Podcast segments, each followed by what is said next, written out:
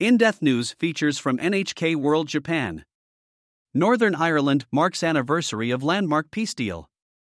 April saw Northern Ireland mark 25 years since the signing of the Good Friday Agreement, a historic peace deal that brought an end to more than 30 years of conflict. The small province of only 2 million people has recently welcomed a succession of high profile figures from around the world. Visitors have ranged from US President Joe Biden to leaders from the UK, the Republic of Ireland, and the European Union. The Good Friday Agreement, GFA, warranted this interest because it negotiated the end of the Troubles, the sectarian conflict that lasted from the late 1960s until 1998 in Northern Ireland. This period saw fighting between the Catholic community, many of whom wanted union with the Republic of Ireland, and Protestants, most of whom favored staying in union with the UK. The Republican Unionist conflict resulted in some 3,500 deaths, according to the British government. One of the major achievements of the peace agreement was the creation of a devolved legislature, known as Stormont, which requires Republican and Unionist political parties to share power. The last election saw Sinn Féin, the leading Republican Party, win the most seats for the first time. But Stormont has not been functioning for over a year. Sinn Féin's Unionist counterpart, the Democratic Unionist Party, DUP, has boycotted Stormont due to the perceived threat of Brexit to Northern Ireland's place in the UK. Much has changed in the last quarter of a century, but it is clear that challenges remain. The past is not forgotten. Séanna Walsh is a Sinn Féin politician for Belfast City Council and former Provisional Irish Republican Army IRA member.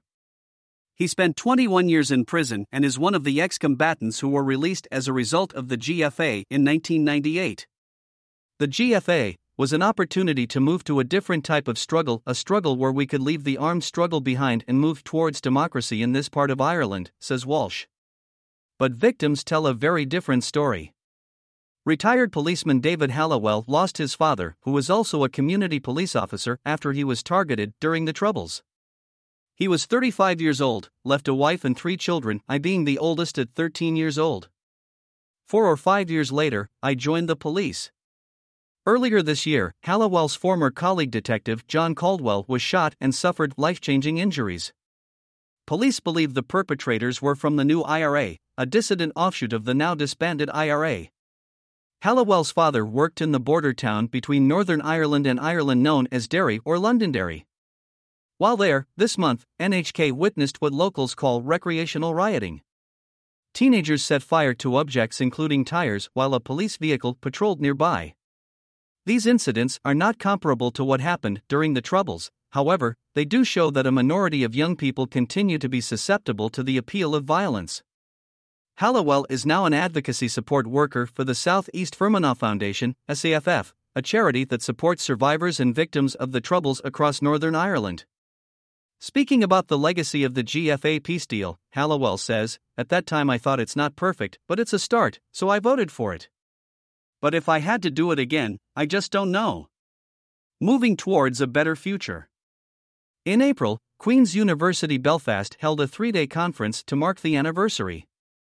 Key figures in signing the GFA, including former U.S. Senator George Mitchell, came together with serving British Prime Minister Sunak, his Irish counterpart Varadkar, and President of the European Commission von der Leyen to remember the province's past and discuss the future.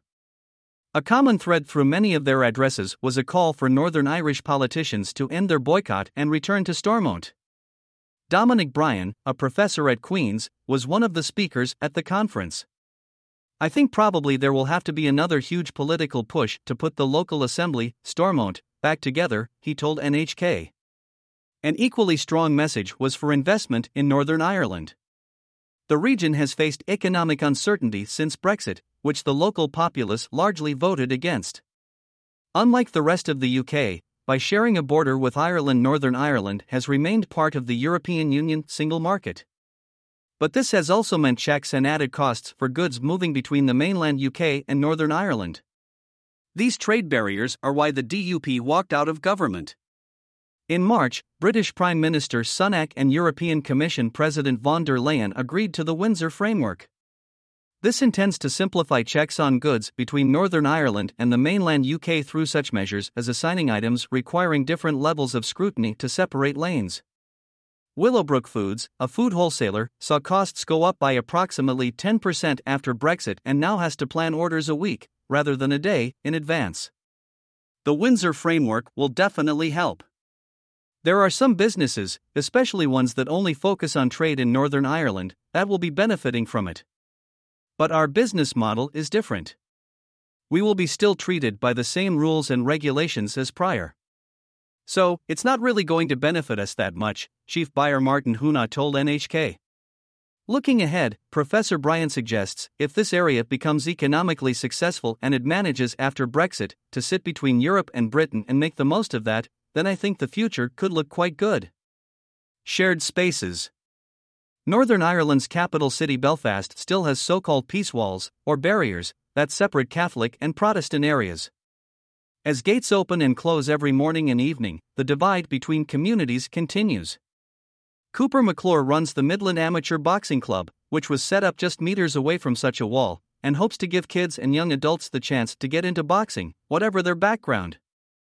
They've been taught that you just box. Just get in and your friend is your friend, no matter what background he is, says McClure. We are still in the early years of peacebuilding in Northern Ireland, with the 25 years since the signing of the landmark peace deal representing a shorter span than the troubles that went before.